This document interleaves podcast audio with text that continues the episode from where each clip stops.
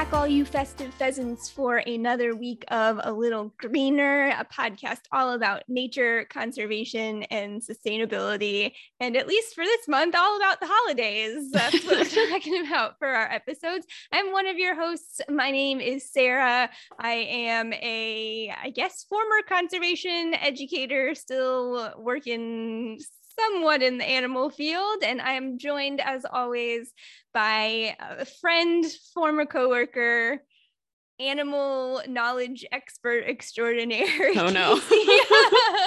She set the bar so high. Hi guys. I, I think I was like about to say, oh, we're being very topical with the holidays, but I'm sure there's somebody listening to this in July of That's future true. years from now. So hey, hey, future listener, trying to to catch up. We should have. I didn't think about that as we titled these. I should have put like a holiday episode. Oh, like no. in the Don't title. I mean, it. some of them you can tell. Some of them are, are obvious by the title. But I sh- next year, next season, we'll have it. We'll have thematic titles. Guys, we're deep in the holidays, so you can see that we're a little like punch drunk on festivities slash life changes, just, yeah, as you guys life. know. Yeah, we're just just in the middle, yeah, of everything. Sarah, how are you? I'm okay. It's again, I just, I feel like I'm a broken record every week. I need to think of better things to say. It's been a long week, a lot of work, a lot of moving stuff that hopefully I'm in the end stages of. Um, but it's, I'm, you know, I'm okay. It is, as we're recording this, the, it, the week of Christmas has just started. So Christmas is at the end of the week, and that is wonderful. And I'm trying to just remember that and, and focus on that and the, the good news and all of that. So yeah, I'm doing okay. I know it's been a long week for you too. Yeah. Lots of, lots of Christmas. It's been many, like, you know, those like twenty-five days of Christmas on A B C when mm-hmm. we were growing up. Yeah. That's sort of what it feels like, but like a thousand days of Christmas. It's always Christmas, always. So um, we did switch our store radio over to traditional Christmas music, which I will tell you is way better than the pop station of Christmas music that you can be on. I highly recommend switching it over to listen to some like Your Mean One, Mister Grinch, and uh, mm-hmm. and Rudolph the Red-Nosed Reindeer um, versus, uh, I don't know, whatever Sia or Kobe Calais has to say about Santa. So, um, so yeah, but we're in the holidays here. We're going to... Um, you know, both Sarah and I celebrate Christmas, and we know lots of other people do too, but also the holidays are full of lots of different celebrations, mm-hmm. lots of different religious celebrations and secular celebrations. Mm-hmm. So today we're going to be talking all about holiday traditions. And so I was wondering, Sarah, what some of your holiday traditions are? Well, right now I have basically nothing because it's just me. Uh, and I don't get to be home for the holidays super often. A lot of times I'll work, be working the holidays. For most of my adult years, I have been living not close to home for the holidays. So I don't have a lot right now. My only thing that I do regularly, and again, I do celebrate Christmas. So my thing is on Christmas Eve, I watch It's a Wonderful Life, which I know we mentioned last week. I watch It's a Wonderful Life and have a glass of eggnog and cry a lot uh, in a very positive way. um, so, as I mentioned, yes, her yearly Christmas cry, release. Happy cry at the end of It's a Wonderful Life. Uh, but I do that every year on Christmas Eve. And so that's my own personal holiday tradition.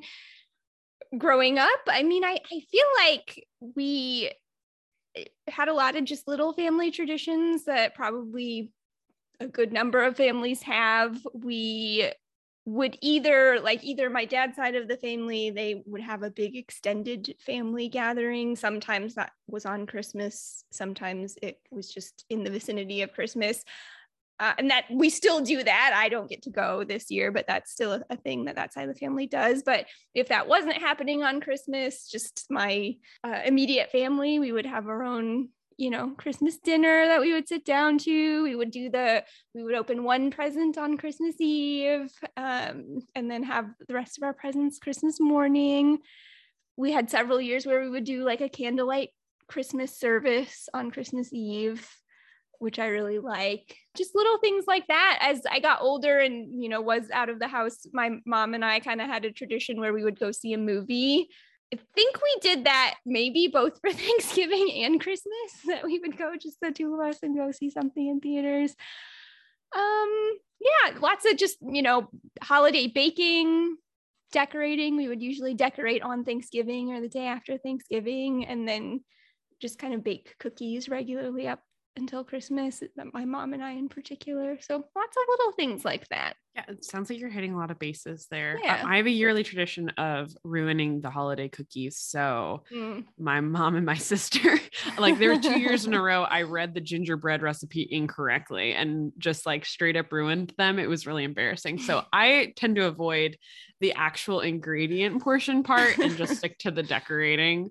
Uh, also my- important. Oh yeah. And of course the taste testing, you need to yeah. make sure that these are edible cookies. So you don't want Santa to be poisoned. So yes, definitely have a lot of that. Um, my parents, uh, are divorced. So when I was a kid, we kind of split like celebrations sort of between the two families. Um, so always in the vicinity, we would see my mom's family, not necessarily on a set date, but we always see my dad's side of the family on Christmas Eve. And I feel like that's like our most tradition oriented, mm-hmm. like holiday. Everything else kind of floats around a little bit more. And then my sister's birthday is on Christmas. Right. So we would always wake up. My sister and I had bunk beds, and um, always like whisper, "Are you awake? Are you awake? Is it, do you think we can wake up mom now?" And uh, we would go sneak downstairs. My mom would have set up all the presents, and then we would also see a movie on Christmas um, about halfway through the day. But we have definitely like foods we specifically eat. Um, last year was the first year I was not home for Christmas because of COVID, and I'm sure there's lots of listeners who have that same experience. Maybe you're also experiencing that right now. Maybe your family has made the decision not to meet together. And so I think the holidays can be a little bittersweet, and maybe your traditions have evolved. Um, ours definitely have, because Andrew has moved with me back home. So mm-hmm. I'm not sleeping in a bunk bed whispering to my sister in the morning this Christmas Eve, but uh, we're going to cover hopefully lots of different facets of the holidays. And no matter what you celebrate, most likely you're going to find something in here that applies to you. So hopefully this is a good list and you can find at least one thing on it that you can do. So stick around. We're going to talk about holiday traditions and how to make them more sustainable.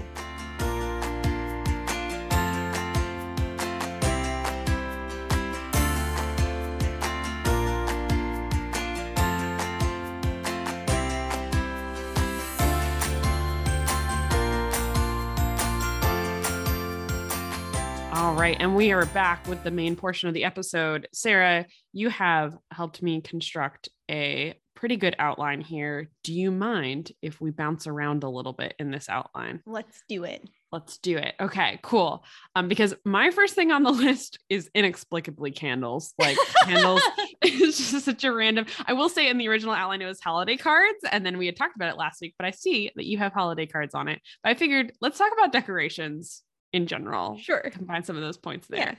Yeah. Okay. Um, you, you mentioned going to like a candlelight ceremony mm-hmm. for Christmas Eve.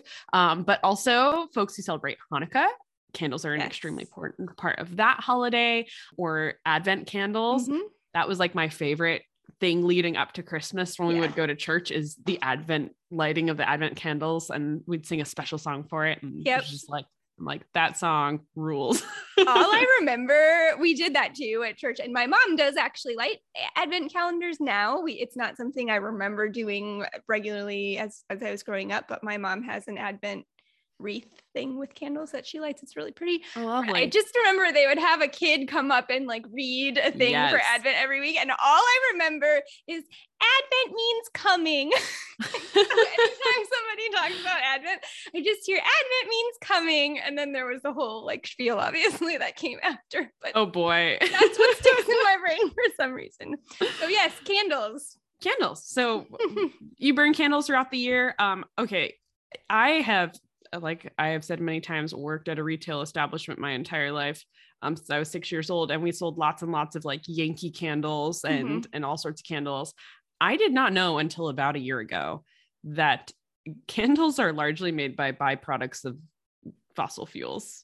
Did you know this, Sarah?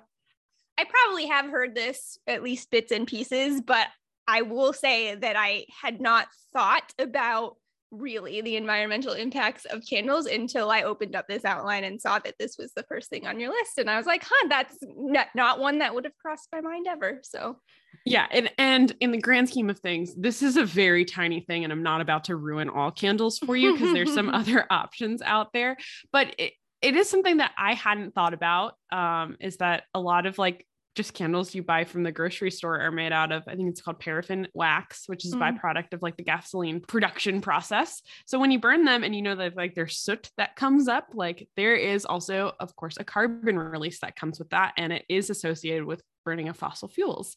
Um, now I did do research because I was like, okay, how bad are candles? Do I need to be worried about the candles in my life?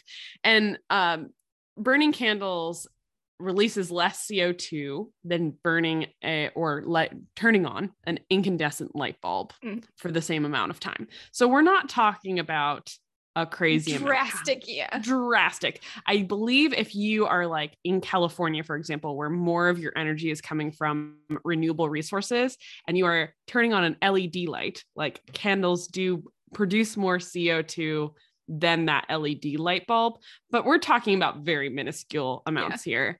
That being said, there are other alternative options that are not just uh, that paraffin wax.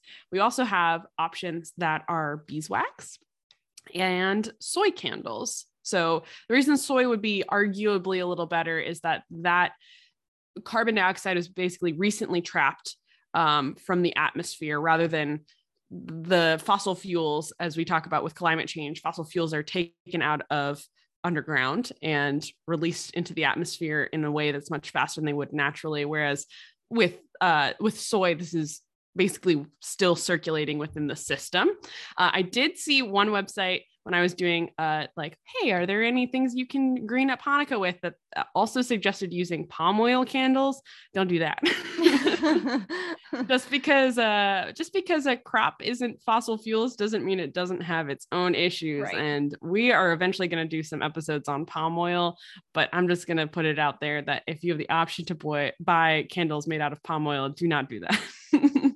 um, they've got some pretty big deforestation implications. And so if you, you want to green it up a little bit using beeswax or soy candles as alternatives, but candles is not like the end all be all yeah. of uh of issues with decorations. Yeah, I feel like this is a like don't stress about it issue. This is more just an yes. F Y I for your own personal. This is one of those things where this is more just kind of a life choice. Like, hey, you know, I don't feel good about using something that's a byproduct of gasoline production, even though it's so it's not a it's not a decision you would make because of how huge the impact is. It's more of a personal choice. I right. choose not to support this kind of thing, if that makes sense. Right. And I have alternatives that fall still within that tradition that uh, that helps me still celebrate in the way that I always have, but I'm able to green it just a little bit to, yeah. to help uh, refine that. But I know you have a section here also on other decorations. So what are, what are some options that people have to green up their decorations for the holidays? Yeah, I, I think for me, I mean, I, I enjoy decorating. I think holiday decorating is really fun, and I think it is an important tradition for a lot of people. I would just say to be thoughtful about the decorations that you're getting and where you're getting them from. I put on here to avoid disposable decorations. And in my head, I'm thinking about this is more maybe if you're having a gathering and you want to get like a festive tablecloth or something like that. They make all of these sort of one-time use, you know, here's this fun holiday decorated table, tablecloth, let's throw it away, you, you know, things like that. So be thoughtful about things like those tablecloths and streamers and glitter and tinsel for your tree, you know, these things that are all the single use. Tinsel's decor. Plastic. Yeah. yeah. Yeah. That's what a lot of this boils down to, is these are basically fancier single-use plastics in a lot mm-hmm. of cases. So just because it's not like a plastic cup doesn't mean that it isn't having basically the similar lifespan if you've got that like very thin plastic tablecloth or that sort of decoration that's not meant to last outdoors, but you decided to put outdoors anyway, that those can have those implications the same as single-use plastics in other contexts. Yeah. So just like with anything else that we talk about, think about long- longevity as you're shopping for your decorations, even though these aren't going to be up year round. Think about things that you're going to really be able to keep in store and take care of and enjoy putting out for years to come. You can also check out things like thrift stores or online marketplaces. I've recently learned about these groups on Facebook.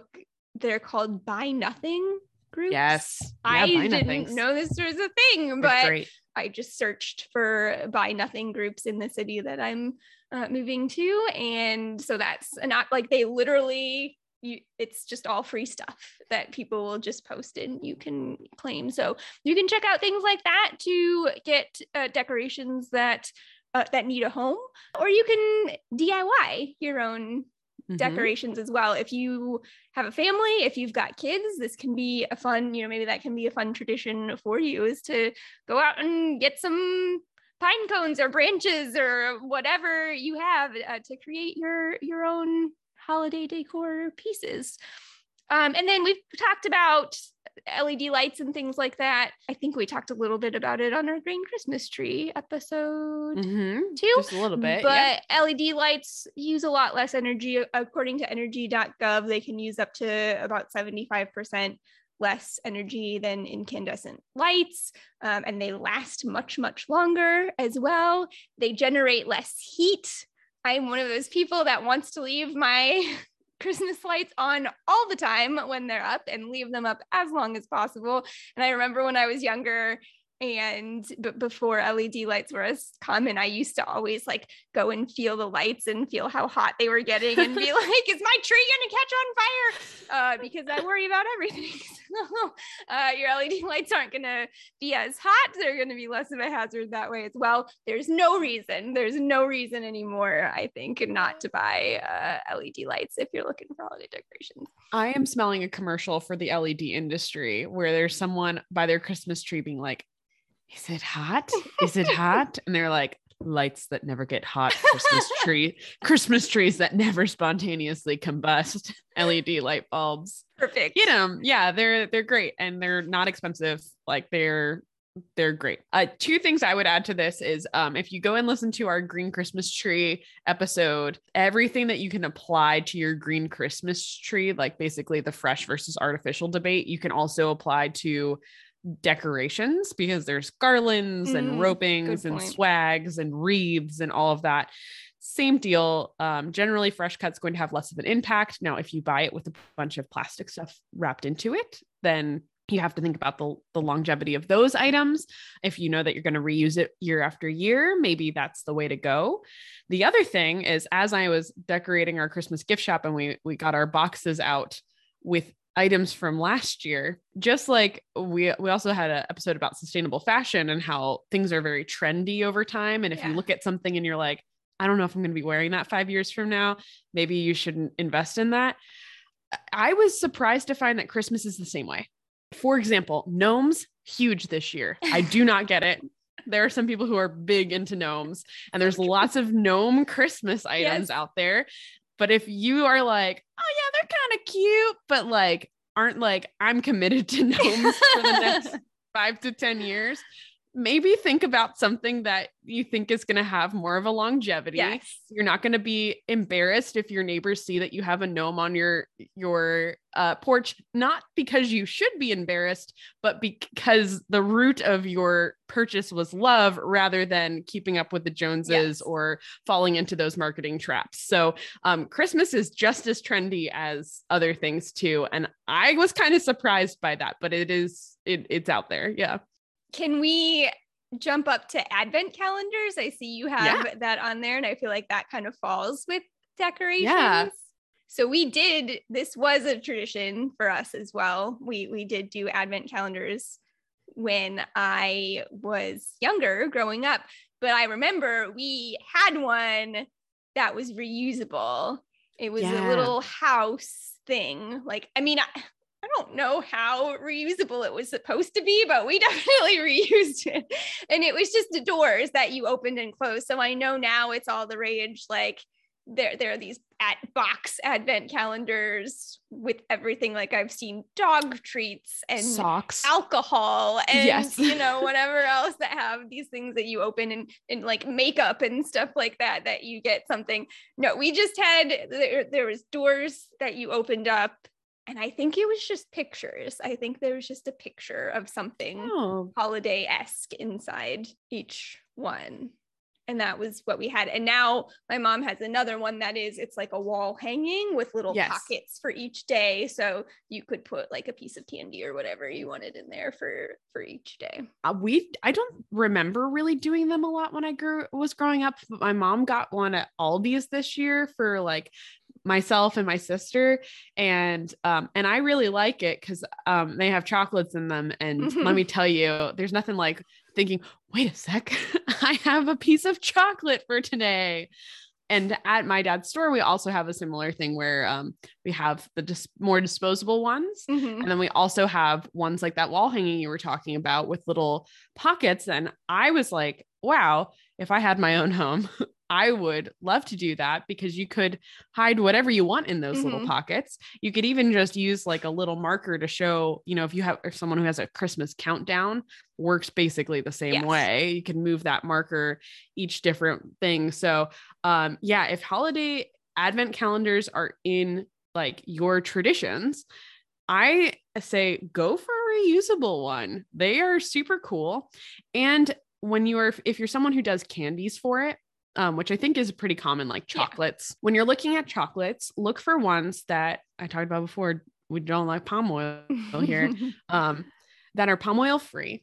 Uh, you can also look for ones that have a certification through the Roundtable for Sustainable Palm Oil, but it's sometimes easiest just to look for something that doesn't have it. And then you don't have to worry if it's sustainable or not, or that is certified by the Rainforest Alliance, because they do a lot of chocolate and coffee and things like that. So they, it's easy. It's a little frog that you're looking for on the packaging. And that tells you that it was, uh, it meets certain standards for sustainability. And I think that's nice, because you can sort of pick and choose what you want to actually fill that advent calendar with, and make sure that what's in it also aligns with your sustainable outlook. If you want to get creative and do makeup or things like that, uh, there are just as many options and range of sustainability out there. So um, just do a little research on what you decide to pop in there. Yeah. But I would, yeah, think about getting one that's reusable rather than just buying these boxes, or if you buy one of the boxes, keep the box and reuse right. it for there next are ones year, that are like even. Little drawers and yeah. things like that. But yeah, like the one my mom got me is very, very cute, but I don't think I can, it's not going to store very well. And it has like molded chocolates in a, a plastic lining. I'm very grateful for this gift. Advent candle uh, calendars were not like a big part of our traditions uh, growing up, but it made me think definitely if I wanted to continue the tradition, how to best approach it for the future. So I think probably one of the things that is most commonplace across whatever you're celebrating this time of year is this is generally an opportunity to gather with family members, or at least try and connect with them, right? Absolutely. So let's start. The next one is cards, because this is the way we would connect with family members that maybe not are with us, but we can be more and less green with it.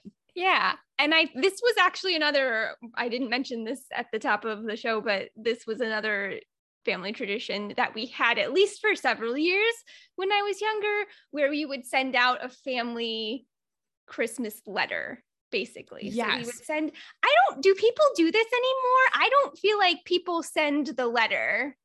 Typically, no, I don't think, but I remember the year after I graduated from college, my friend Laura sent us all like a letter of yeah. what she was doing that yeah. year. And I was like, well, this is lovely, because I have, Laura's not on social media. I have not kept right. up with her. So yeah, I actually, know. I think it's a great tradition. And it, as I was thinking about this in preparation for this episode, I was like, man, I kind of want to bring that back, even though my letter would be super boring because I don't do anything.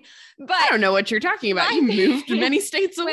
Well, my parents did a really not like, I think we did a, a few years where it was more of a standard letter and here's what each member of the family was up to. And then they started doing like, I remember we did a crossword puzzle one year where oh. I think it was my dad. I can't remember for sure, but he would like create a crossword puzzle. So it would be like, he would have a list of clues. It would be like, Sarah is in her, you know, fourth year of marching band. What instrument does she play? And then the reader would have to, you know, figure out the answers.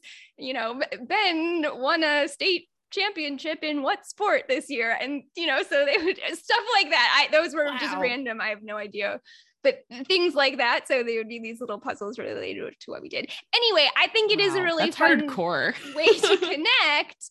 Um, and so if that is something that you do or want to do, there are little things that you can do to to make this a more sustainable tradition. We talked a little bit about this actually at the end of our reindeer episode, if you haven't heard that. But if you are going to actually be sending cards or letters, just think about where those paper products are coming from. So you can look for either uh, paper products that are made from recycled materials, for, or you can look for things that are certified sustainable. We've talked about Forest Stewardship Council multiple times on this podcast. So just looking for that kind of seal, that F S C logo on the paper products that you're buying to make sure that what you're getting is as green as possible. Yeah, no, no guilt on sending holiday cards. Mm. It's just, there are more and less sustainable options. So if you're looking for one um, that is more sustainable, having one that, you know, either can be recycled, can be reused in some sort of way. So I've mentioned my family, our tradition is we've used the front of those beautifully artfully decorated Christmas cards to, uh, to make tags out of for our Christmas gifts that we reuse year after year. Um, last year I hand painted Christmas cards for and people and so I pretty. saw, I, I was very proud of them with my watercolors, but my mom put them up on the wall with her Santas this year. So yeah. if, you know, they can be reused year after year, that's just an, another nice element to it. I still have mine. Um, okay. You can also go the e-card route, either sending mm-hmm. like electronic greeting cards or, you know, just sending emails instead of sending that, um, that printed letter. You can just send a, send a holiday email, which I don't know that anybody has ever done. Like, I've never received something like that, but I feel like that would be kind of fun. I have received, do you remember those, those op- items where like they would, you would take pictures of like your faces and yes. then they would have like the, little dancing characters done, yeah. and put your face on them. We've, yeah, I've definitely yeah. received that one. I've gotten those too. I'm just thinking though, like a straight, you know, the, to bring back those letters, like actually yeah. sending those letters, you could do that in email form. There's no reason why you couldn't. That's kind of interesting. I feel like the tradition more these days has become sending those photo cards. Yes. So I'll get a lot of just photo cards, people sending a picture with their family, and it might have It might have just a little greeting on it or just a quick paragraph about what has, has gone on in their lives that year. Uh, and those are lovely. Like I love, you know, I have a lot of friends with kids and I love seeing those photos, but those photo cards, if they're actually printed on photo paper, those cannot be recycled. Um, and this was actually something our friend Kristen mentioned back several weeks ago when I put out the call for um, eco-friendly holiday tips, just generally.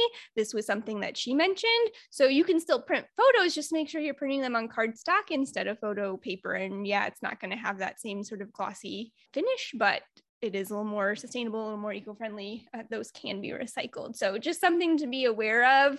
And I would personally prefer, because after the holidays are over, you know, I have all these things like sitting out on my mantle or whatever, but then after the holidays are over, it's not like I'm going to frame my right. card with happy holidays, you know, uh, you know, and hang the, the, that picture of your family on my wall. So just send me a, a paper card and a separate photo, and then I can actually display that photo year round yeah, would be I my thought. You're also getting to the heart of like, what is important at mm-hmm. the root of what this tradition is. Like, why do we do it? Do we just do it because this is what we've always done? Mm-hmm. Or like, what is the feeling behind it? So if you feel like printing things out and going to the post office is all part of the, like, this is the labor of love I am doing to give this gift to a family member or a friend, then, then, hey, keep doing that. But is the, the point behind it to have the shiniest Christmas card, or is it just to show someone you're thinking of them and wish them a happy holidays? That seems to be able to be done either through an e-card or on something that's maybe recyclable at the end of the holiday season. Because yeah, no offense everybody, but we receive lots of holiday cards, and can you imagine someone's house if they were just like, this is what I used to decorate with. This is little Timmy from across the street. He grew up yeah. through the photos. So, so yeah, there's the different traditions and, and what, what's at the root of it. So thinking critically yeah. about what's important to you. Okay. So cards for maybe people that we see, maybe we don't see, um, but a lot of us will end up gathering for the holidays. Mm-hmm. And I feel like this is probably, other than maybe the, the purchasing and the decoration part of it, maybe where some of the most opportunity for growth and sustainability is. Would you agree, Sarah? Absolutely. I feel like we have a few categories on our outline here that I was struggling to differentiate yeah. where they fall because they all sort of tie into that aspect of gathering together. Yeah. Okay. Let's start first start with getting there. Uh, again, I'm not going to be a Grinch about this. If you're going to see family, that's to me like a extremely worthwhile yes. use of your carbon footprint. Go see family, go see friends, have a good holiday. This is important. There is no guilt to it. Uh, if you're someone who wants to green it up, you've got a little extra cash. There are places where you can basically pay a fee to offset the carbon footprint of your travel. Um, so I know that there's some airlines that offer this, but a lot of times you can go to kind of independent websites, and basically it's the equivalent of like, oh, we planted a tree or, you know, helped protect this patch of forest. At some point, we're going to go into carbon offsets because they're interesting mm-hmm. and and occasionally sketchy, but this would be an option for you to, uh, to look at if you're worried about like, oh, I have to fly because I live so far away and I, I wish I didn't have to do that. This is a way to help. Yeah. And you can also think about other little things. Again, if you have the money and the ability, just even little things like looking at a nonstop flight instead of yep. one with a layover. We talk a little bit about this stuff in our Greening Your Vacation episode as well. And we probably will do more and more on travel and transportation and all that stuff too. But, um, but yeah, just little things to think about. I agree though, Casey, this is yeah. a special time of year and it's important to get together with family. So get there how you can get there. Yeah. I don't know, rent a hybrid car. You know, I don't know how you're traveling, yeah. but there's, there's options there. You can think a little bit about, huh, how am I transporting myself? And, and can we carpool with family members? Right. And again, COVID's out there. So this may impact some of those decisions. You may decide not to carpool with family members to an outdoor location, and that's okay. That's, there's lots of factors out there. When you're actually spending time together, because sometimes my family's from out of town, like we'll spend several days together.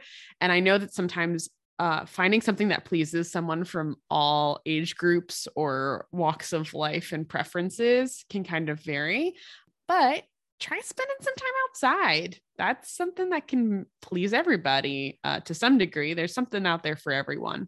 Yeah. I, I, this is another sort of area that I hadn't really thought about. So I'm glad that you brought this up again. I especially, I feel like if you have families that are gathering and you've got kids that are going to be looking for things to do, this is a fun one. You know, you, you put some things on here, Casey, just, you know, looking at local parks, going for a bird watch, which a lot of times there are bird watching events that happen around the holidays too. So you could get into that. Geocaching is a fun thing. Have you ever done geocaching, Casey? Yeah. Where you go, you can go and look for little, little caches. It's like a little treasure hunt that you can do, but it gets you outside and, and walking around too. So all kinds of outdoor activities you could do as a family. Yeah. Like take a look. If you've got a local park, you really like a, a local nature center, they may have events during the daytime or during the nighttime. There might be stargazing in your area. There may be, you know, I know this year there was like a Christmas comet coming by. Like those are opportunities to get outside and see things, um, inspire love of nature and, and have conversations about how this is meaningful to you, maybe with other family members who feel the same. And hey, let, let's be honest, when we gather with family, that's sometimes the time that you're gathering with people who you don't agree with on a lot of things. But if you can, you know, share that love together, it, it can be a good opportunity to, to bond and have, make some memories on something that generally for most people have a positive feeling about. Um, and if you're going for a walk together, like out in a park or anything, somebody's brought their dogs, you, you want to get some exercise out there, bring a bag with you for any litter that you come by. And basically you're making it a, a little park cleanup, a little stream cleanup. And that's just going to have an extra impact of saving wildlife and model really good behavior for kids in your group. So they are looking at your behavior and how you are are treating wildlife. And so if you are keeping that in mind, that might inspire some conservation action that's very accessible for little kids. I'm going to jump around a little bit here too, because one of the big things with my The, our extended family gathering is we we would have gifts that were given. Everybody didn't give everybody gifts. There were too many of us for that, but certainly like the younger cousins would get lots of gifts and everybody would have a stocking and and all that kind of stuff. And as we've all gotten older, it's sort of evolved into a couple of, of different types of things. And so like the, the last year that we were able to to do it, that I was able to go, we did a a game where there, there were just little gifts kind of distributed through the course of this game. It was fun, but but that sort of gift giving activity was still an important part of our family gathering. So we talk about green gifts. We have an episode on that so you, that you can listen to, but I did want to mention this sort of idea of if you do some type of gift activity in a big gathering like that, you might think about something like making it a white elephant gift exchange instead. And I've even done this with groups before where rather than go out and buy something new, the rule is that you cannot spend any money. So you mm, have yeah. to bring something that you already own. And usually it's a lot of fun, and you'll have some people that come with really nice gifts. They just have something sitting around their house that they don't want anymore that that they're going to give away, that, you know, one man's trash is another man's treasure, man's treasure type of thing. But then you get some ridiculous gifts as well, where people have clearly like pulled something out of a box that's been under their bed for ten years. That's completely random and often very funny. Um, so think about that for your gatherings to, to reduce that, um, that gift waste that can tend to build up over the holidays too. Absolutely. That's a, that's a good one. Yeah. I mean, not feeling the pressure also to mm-hmm. purchase items for people who you may not know exactly what they like. And so you're in that kind of like throwing darts at a dartboard, yeah. maybe hit or miss, and make it more of an activity too. I like that a lot. So, okay, you're all together, you're hanging out, you've hopefully gone for a walk, spent some time outside. You might have to bundle up if you're from where I'm from, or you're in shorts if you're where Sarah is.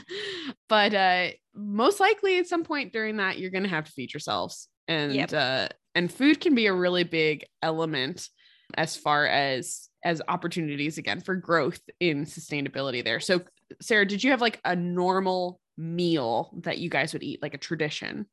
Or yes. And for the extended family, again, that's changed as everybody has gotten older, but for the extended family, we would have like multiple main courses. We're oh, nice. par- partially Italian. And so there was always some sort of pasta dish, but there was usually like a pasta and then a couple of different meat dishes as well, like for the for options for the main course. Yeah, we had a ton of food at the at the big family gatherings. Um, for my immediate family, when I was younger, I think we used to have a turkey dinner, and then as we got older, it changed to we would do a roast. We would have a like a beef roast. At my family for Christmas Eve, I my thought is that we did pork tenderloin for a really long mm. time as like the central dish. And then my sister, because it was her birthday, always got to pick um, an option for what was for dinner for Christmas. And we always had like steak. And yeah. obviously these two options are extremely meat heavy options yes. as the central. And, and honestly, like that's how my family mostly thought about feeding, is like the meat is the main portion. And then you put sides that are vegetables and starches. Mm-hmm. Um, but my cousin Kelsey, several years ago, um, decided to become a vegetarian, and all of a sudden it, you know, pork tenderloin doesn't make quite as much sense, and definitely pushed a little bit more when my sister also became a vegetarian, and I've become much more conscious about eating less meat. Um, so we have switched our holiday meal over to a lasagna. And I'm telling you, lasagna is a crowd pleaser. Um, just like mac and cheese is a crowd pleaser. Often mac and cheese is treated as like the side though. Lasagna, you can throw veggies in if you want, you can throw mushrooms in, you can throw meat in there, but it is extremely viable without meat. So we have been able to find a meal that's not like, but what are we going to make Kelsey, or what are we going to make Megan, or, well, this is the meat one and this is the non-meat one. We all just eat non-meat lasagna, and we have a salad and garlic bread, and it's filling and satisfying. And honestly, you don't, to me, notice any absence of anything. It is just as good a meal as I think about for uh, what we had when I was a kid. So if you're someone who has some sort of say in what we're having for, for food, um, if you're not already a vegetarian yourself or a vegan, but you have some sort of say, you can always suggest something that's an alternative to having meat as a central dish, because as we talked about before, meat has the highest carbon footprint and has lots of other environmental issues that go along with it. So plant-based meals are the way to go. It's so funny, like sitting here, like I know this, and yet I do have a really hard time. And this is not something that I do when I'm by myself. I usually don't make myself a special dinner at all. What I'll do, I, I make pancakes. If I happen to be off on the mm. holiday, I have pancakes for breakfast.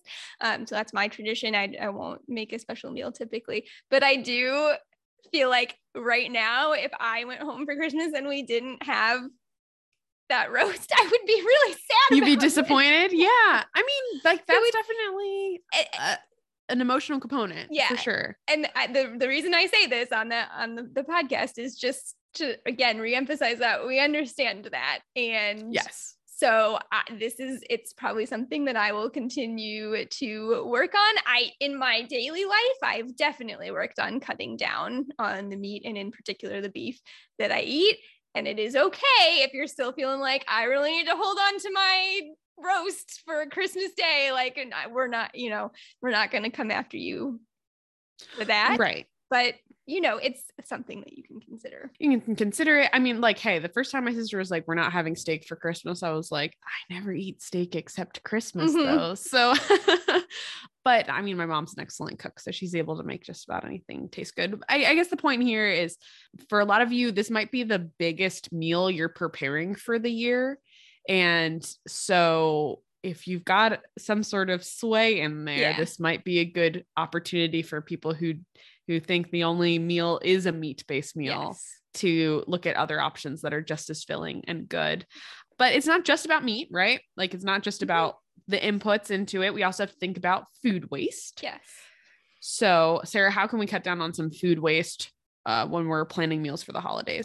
This is a tough one. As you know, this is a hard thing just for me in my own daily life. I know when we did our episodes on food waste, you talked about like the sort of meal planning sites, and like you have some food calculators on here. Save the food dot org, I think, is the one that you had mentioned before too. Yep. Um, so using something like that can maybe help you plan and prepare. And then I think the big thing too is leftovers. And I have hosted a couple of work Christmas parties over the years, and this, this was maybe the toughest thing. So if you are having a, like a big old gathering, make people take stuff home with them. I think yes. it's a big one. Have, you know, have it figured out, uh, encourage people to take things with them. If people bring things, encourage them to take their, their leftovers home with them. Otherwise, just kind of have the storage options. Just really try not to toss your food. Try to have some sort of storage option for your leftovers. I wish it were easier to give things like that away, but with food safety and, and all of that, you're not really going to be able to find a place to donate your leftovers. So encourage folks to take it home with them, store it if you can. If worse comes to worse and you can't store it, we've talked about composting on the podcast before too. So comp- composting that, whatever food scraps you have is probably your next best option. Yeah. For leftovers, like I know personally, I'm more likely to eat leftovers if they are stored in individual meal containers mm-hmm. rather than having to like here's my mistake I made for Thanksgiving. I was in charge of the potatoes, made the potatoes, got sent home with all the extra potatoes because I ate too, made too much of them.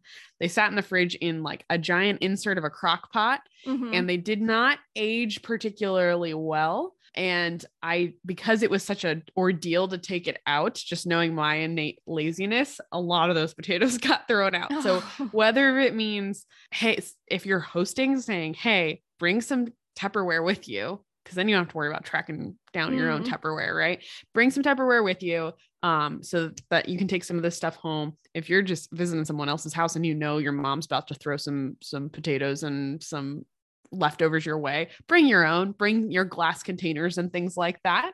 That way uh, you are showing, again, that there are sustainable options for things um, and you don't have to worry about returning so-and-so's plastic silverware or plastic uh, containers and things like that.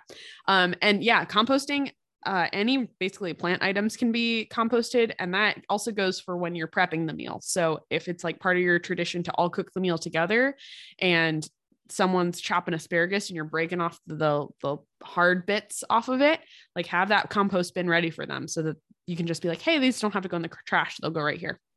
Um, so those are some ways to cut down on some food waste that's a, um, in there. But yeah, if, especially if you're like, oh, I was planning Christmas for five people, but then so-and-so's bringing their girlfriend and so-and-so's uh, friend didn't have a place. So they're all at my house. Like quickly you can get overwhelmed by trying to make decisions on how to feed people, but there are resources out there. Sarah, do you get, would you guys like eat at the same place every year, or did you kind of switch around where you were eating?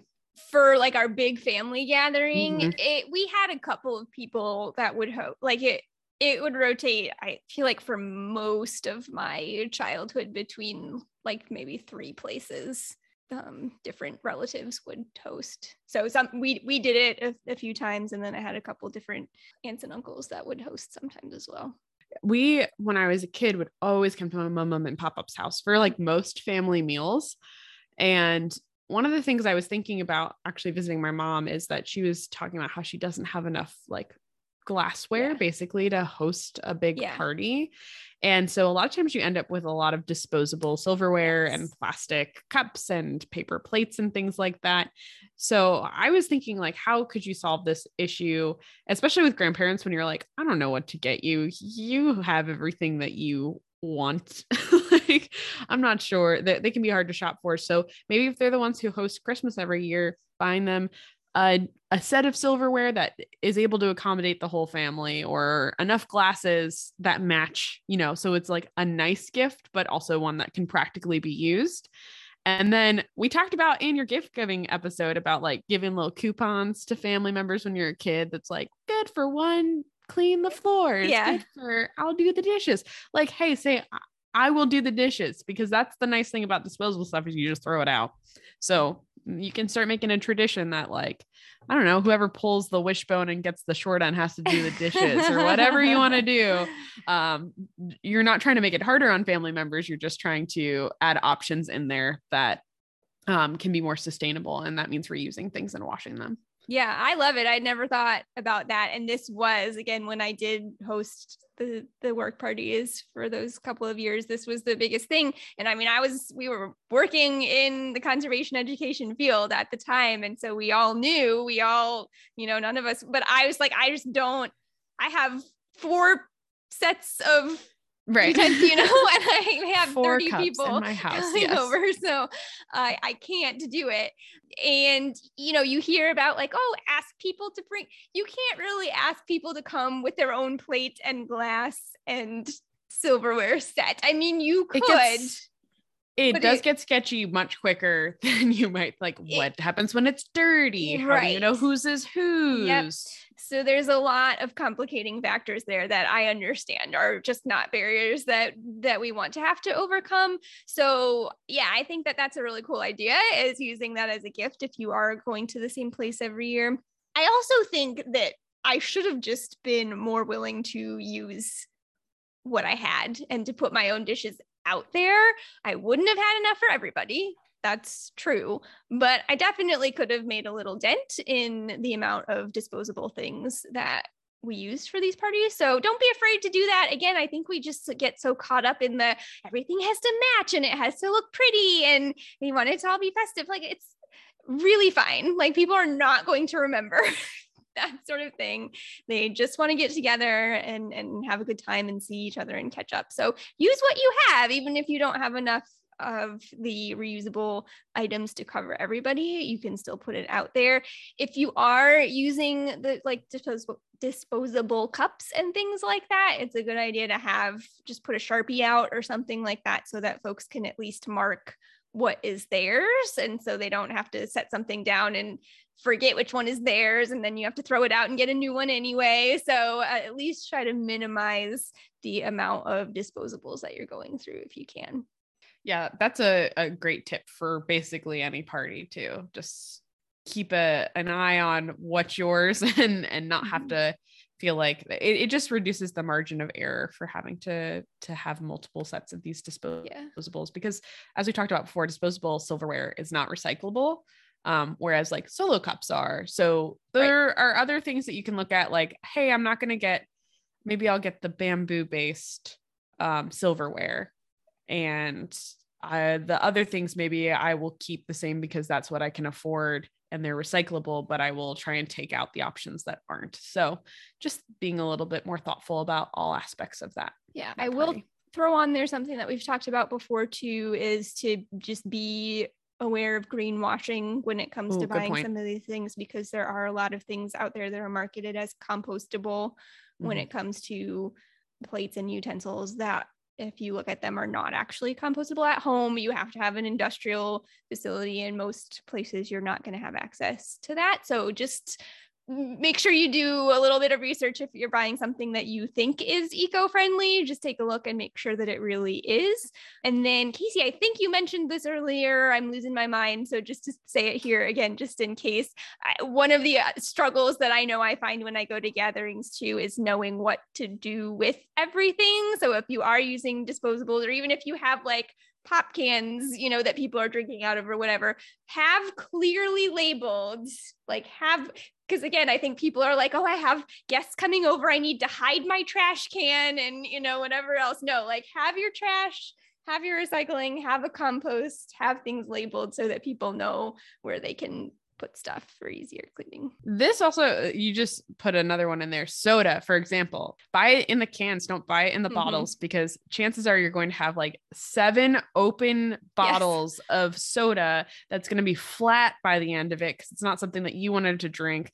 And they're in a plastic bottle, whereas aluminum is much more likely to be recycled and is more able to be recycled easily, yeah. yeah more easily and more times. So that would be yeah one where you can just, oh, soda's still here, it's just now in a can, and you can pour it in your cup if you want to, or there you go, it's already in a container, you don't have to have a red solo cup to go with it. So yeah, lots of options out there, and I'm sure you guys listening will have other tips too, so you should definitely reach out if you have any and let us know. Sarah, is there anything I'm missing on here? We bounced around a little bit. We bounced around, but I think that we hit everything on the list. I also have to take a quick aside to mention how much I appreciate our regional dialect differences. I refuse to assimilate.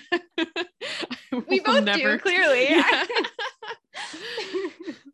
Anyway, no, I think we've covered it all, but yeah, like you said, I'm sure, sure folks have some more, and we, we grew our own list just as we were talking. So I hope we can grow it even more um, with some feedback from folks who are listening. Yeah. And the holidays are so personal and they are so, you know, specific to each family. So it's just about taking a step back and thinking, what's at the root of this tradition? Why do I want to keep doing it? And how can I maybe adjust the parts that are the most wasteful to align with the goals that I have for the rest of the year? Just right. like when Sarah talked about on vacation, sometimes we let our brain take a vacation as far as Um, what our values are. And it just means extending them through arguably one of the bigger gatherings that we're going to have over the course of the year, but also with people who are within our circle and who we can more easily impact and influence what their behavior choices are too, when you can show them that certain parts are easily attainable or small adjustments can make a big difference. All of a sudden, you might see that replicated over at a different birthday party or next year for the holidays yeah. when someone else hosts. So it's just a really big opportunity for you to uh, move just a step forward and being a little bit more greener. Awesome. Thanks for the discussion, Casey. Stick around and we'll wrap things up in just a minute.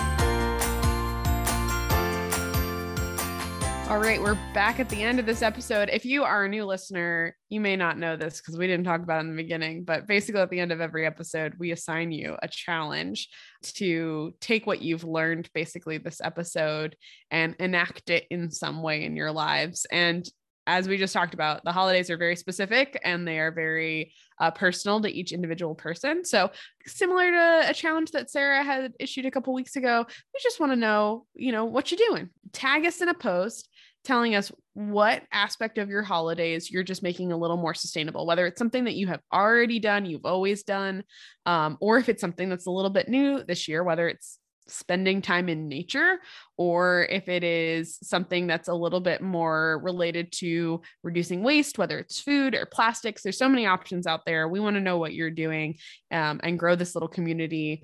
I want to apologize because I have taken the lead on social media and dropped the ball pretty hard the last couple of weeks. So um, you haven't really been seeing as much what we're doing. I have loads of pictures on my phone being like, I have to go post these.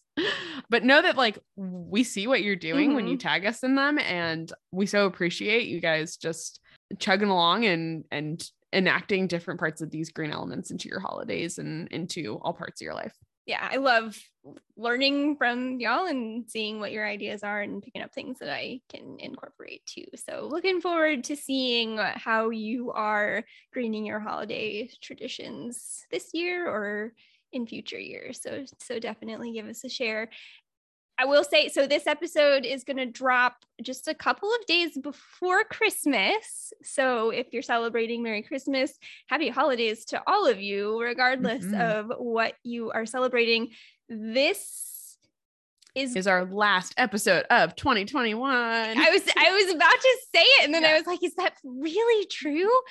So yeah, this will be our last episode. We are going to take next week off because God willing, I'm moving into my permanent residence next week and may not have internet again for a little bit. And regardless, we'll have lots of things going on. So we're going to take that next week off, but we will be back in twenty twenty-two because we talked about traditions and gatherings. Though I'm real quick going to totally just take this moment to shout out to my family. I know both my immediate family, I know my parents listen. I know that some of my extended family does listen too, and I won't get to see you this year. And that is one of the worst things about moving further away. So just thanks for your support.